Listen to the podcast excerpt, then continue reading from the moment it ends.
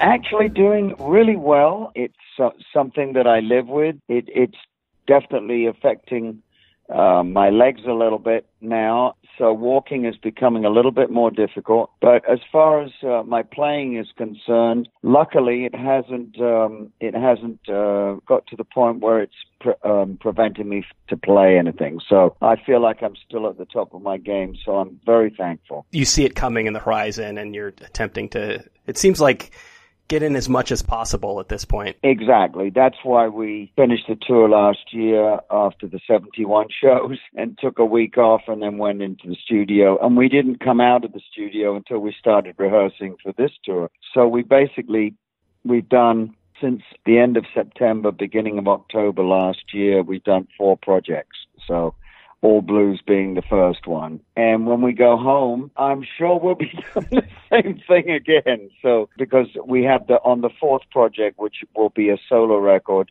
the others are with my band, um, well, their band, the band are on the solo record too, but, but specifically it's all, it's new material and we'll, we'll finish that one off and then probably start the Christmas album.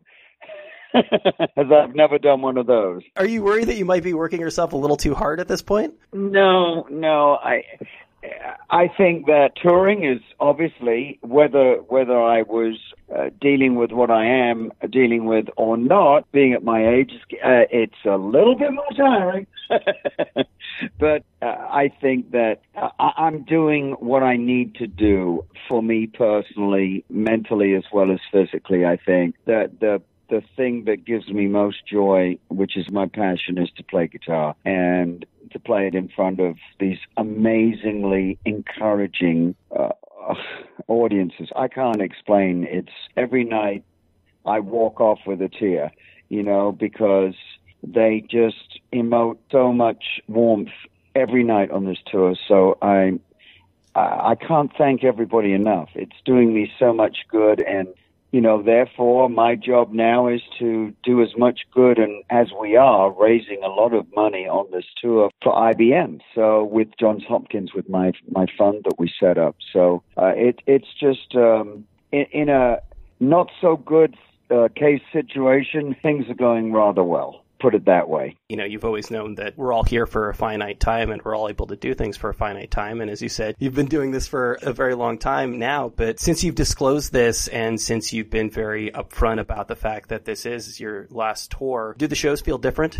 Yes, and it's it's it's mainly from the audience. We we know it, obviously, me and my band, but we we're planning on working together for as long as I can mm. after after this tour in the studio, and hopefully a few one-off shows. It all, but I I have to be realistic and just say that I can't make those sort of decisions right now because it's kind of month to month, if you know what I mean. Generally, you know that that feeling from the audience is what makes makes us realize that with the, as I said, the the amount of encouragement and warmth that comes from them, it, it's pretty incredible. It's uh, each night is I don't know. It's very hard to leave the stage um, because they don't want me to, and I don't want to either.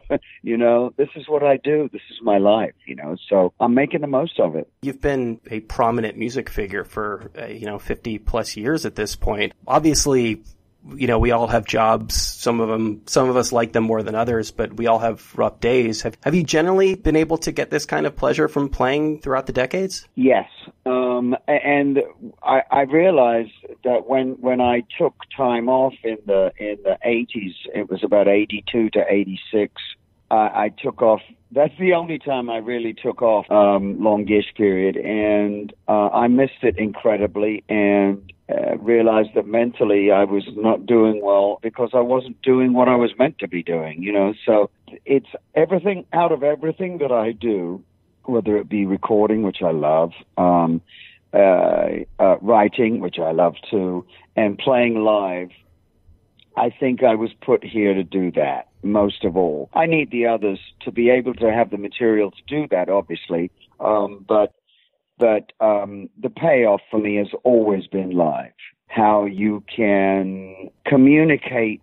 I've learned over the years working with so many different great communicators on stage how to communicate with that audience and work out what have I got in front of me. You know what I mean? I, I can read an audience really well, and I think that's all part and parcel of why it's so great for me to be able to do that. You'd already had a pretty good run by then for a lot of people, that would have been a, a, good long run as far as you know it comes to playing rock music. Were you were you considering whether you were going to continue going forward at that point? You know, was it clear that you were going to come back to music at some point? Oh yes, I, I hadn't really gone away. I was still playing and everything, but I just wasn't playing live, and I was doing various little projects with other people. But I, I was always going to, uh, at some point, I just didn't know what, at that point, when I stopped playing live was 80, 82, I believe. And it had been, I was only 32.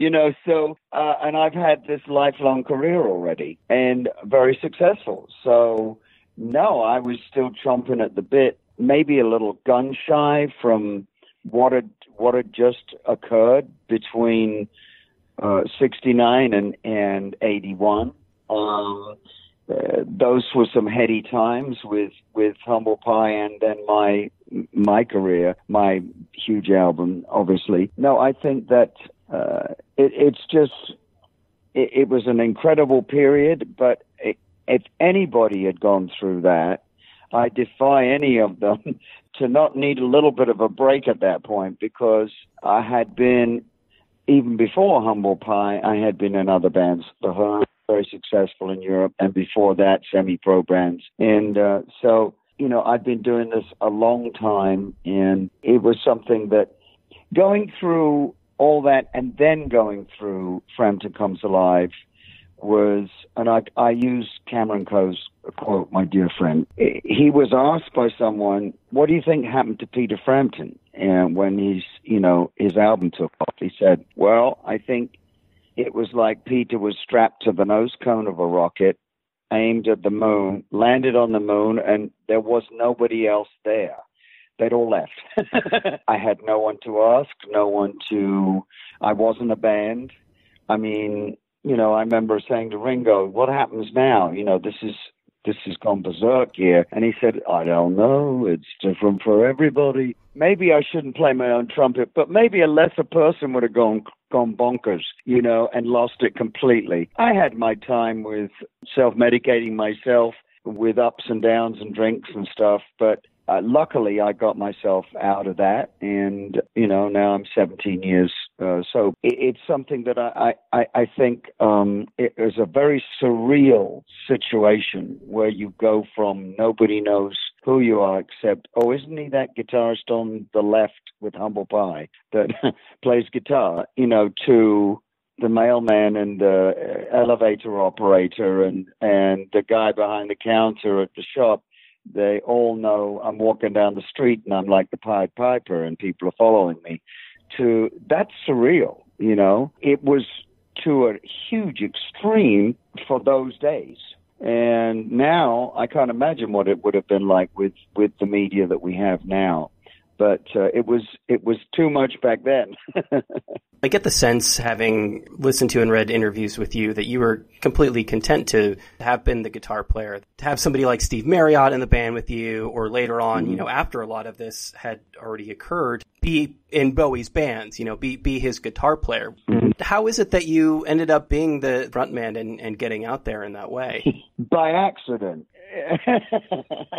the way it happened was that I, very funny, that I mention the shadows every night um, because I, I did a whole 24 hour day session with, with the shadows, Hank Marvin, who's my was the reason why I started playing guitar. And I mentioned him every night. And was, this morning I wake up and I get a huge email from Hank Marvin. It's it's just it just blows me away that this is the person that the reason that that I started playing. And we're we're terrific friends and have been uh, for many years. But I think that what happened in the in the herd was that I just wanted to be Hank Marvin. I didn't want to be Cliff Richard.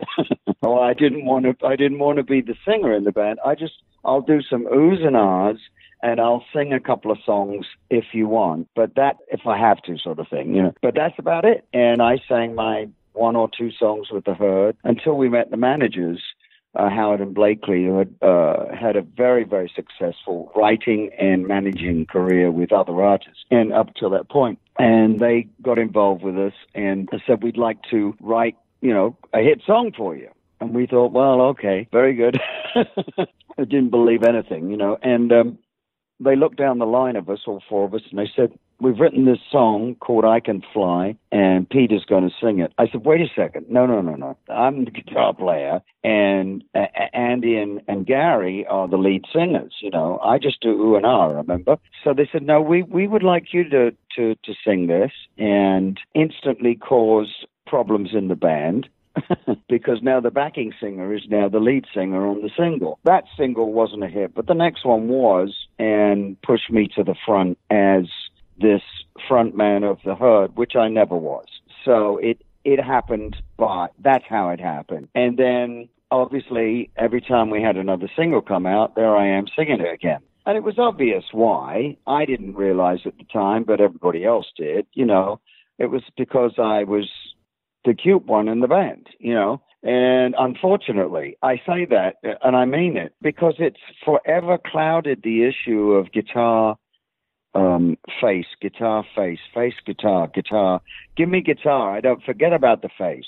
So that's exactly how it happened. No one's ever asked me that. That's the first time I've discussed it. And then, of course, when I left the herd, I'm singing with Steve Marriott, who I put up there with, uh, you know, certain people have put him in the top 10 singers, rock singers of all time, which he should be um, right up there in the top five. And so I'm not singing as much, but then he wanted us all to sing. Greg, me, Greg Ridley, me, and uh, even Jerry sang on, on one of the tracks on the record. He was wanting it to be a very democratic situation, and, and we all loved that, you know. But then when I, but of course I, I got so much.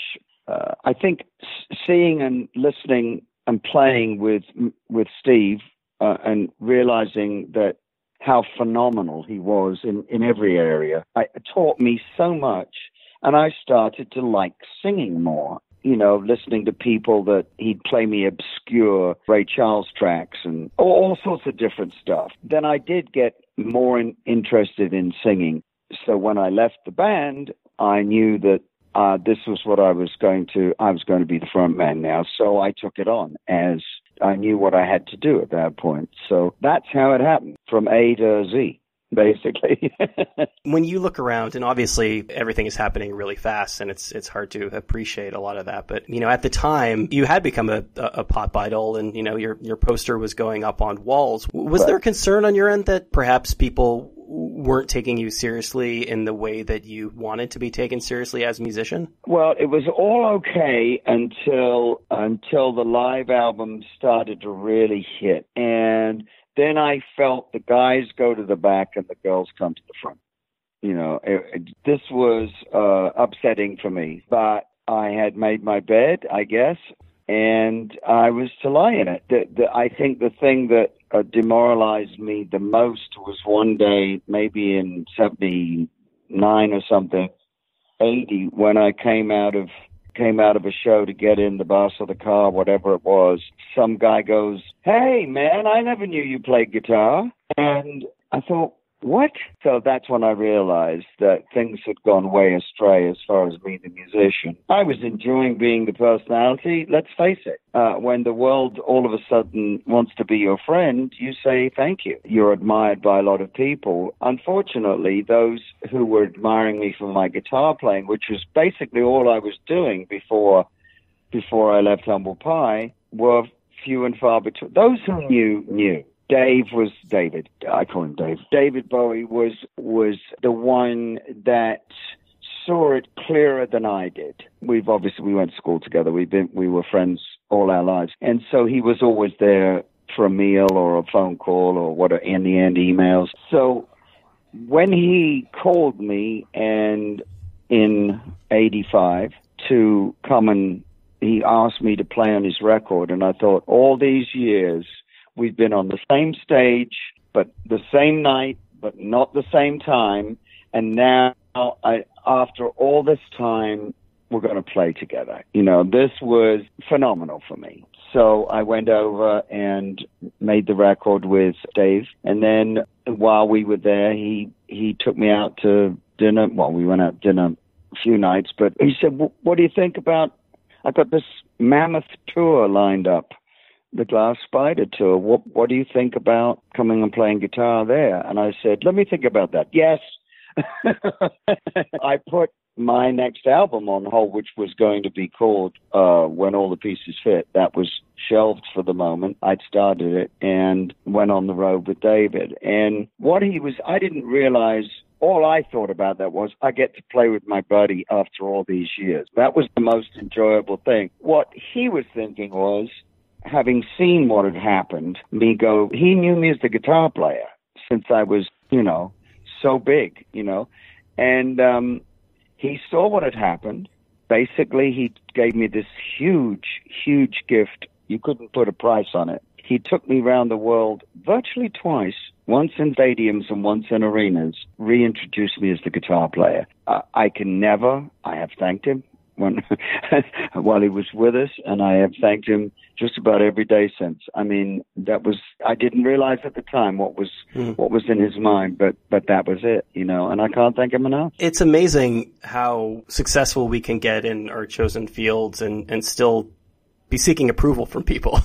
you know, exactly. you can be at the top of your game and uh, you're still, I don't know if imposter syndrome is the right word, but you're still always looking for the people that you respect to respect you back. Exactly. Yes, exactly. And, and I think that from that moment, from coming off the Glass Spider tour to Fingerprints, it took some time, but to me, that was my peers saying to me, we love what you're doing. And that gave me back a lot of my early confidence that I had when I first started out because I felt that I was accepted on a musical guitar level again. And this was something that I personally thought would never happen again or happen. So it was um, an immense kick up the ass. it, it really was. It was like I had been granted my wish, you know, that because I'd done the right thing. I hadn't reinvented myself until that point.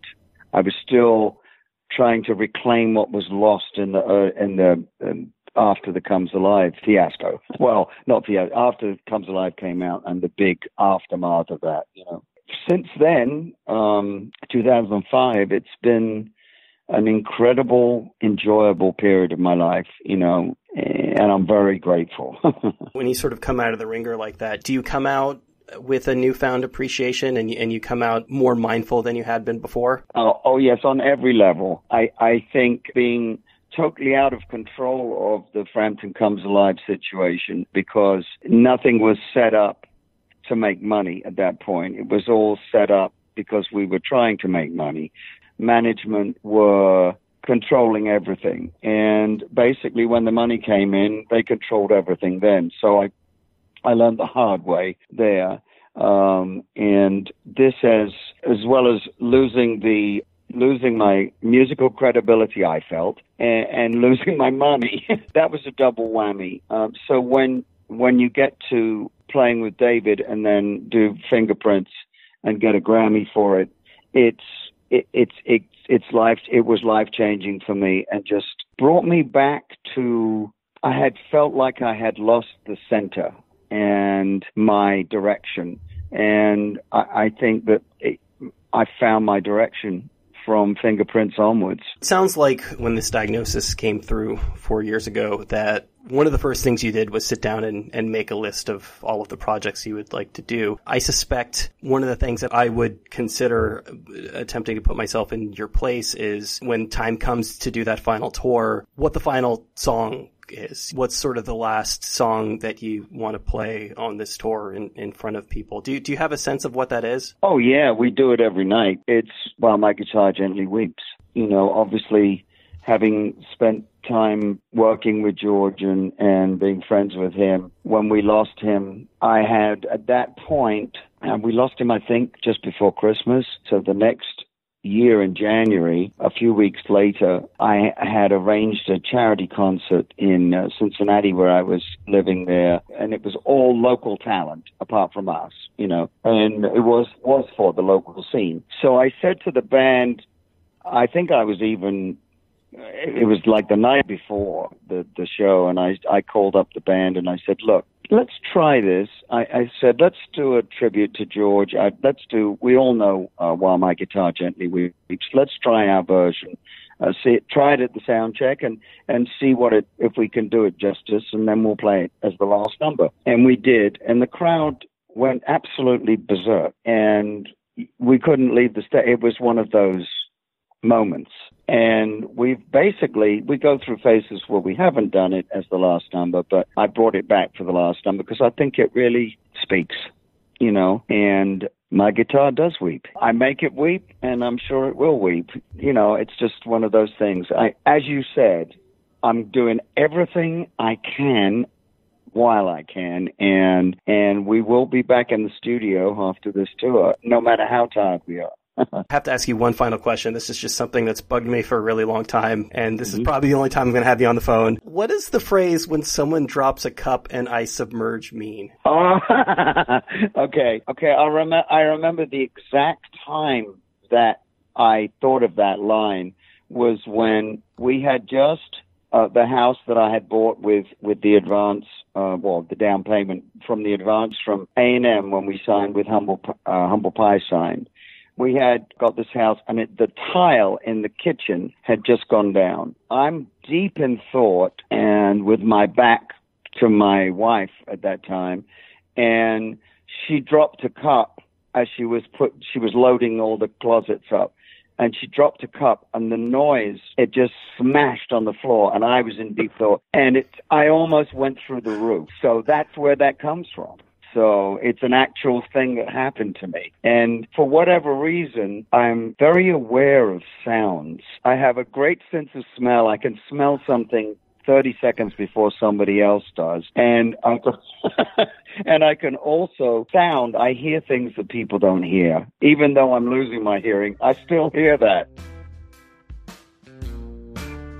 There you go. That was the legendary Peter Frampton. If you've listened to the show with any regularity, you know that we very, very, very rarely run phone interviews on here but uh, was offered the opportunity to speak with Mr. Frampton as he's doing his last tour. Absolutely could not turn that down, and, and I'm glad we uh, decided to do it because um, absolutely wonderful conversation with a wonderful dude. Thanks so much to him for taking the time to do that. Uh, Peter, as I mentioned, is on tour right now. You can also check out his latest record, All Blues. It is, as the name implies, an all blues record, and he had a really terrific acoustic record come out in 2016 with some of some of his best known songs. Thanks to Peter for taking the time to do that. Thanks to Cami for helping set up that conversation. Thanks to you guys, as always, for listening to the program. If you like the show, there are a number of ways to support us. You can rate and review us on iTunes. We're on Google Podcasts, Spotify, and YouTube now. If you have any feedback, it's rylcast at gmail.com. Follow us on Tumblr. That's riyLcast.tumblr.com. That is the first and best place to get all of your RIYL related information. Like us on Facebook, and that's about about all we got for now, so stick around because we're going to be back next week with another episode of RIYL.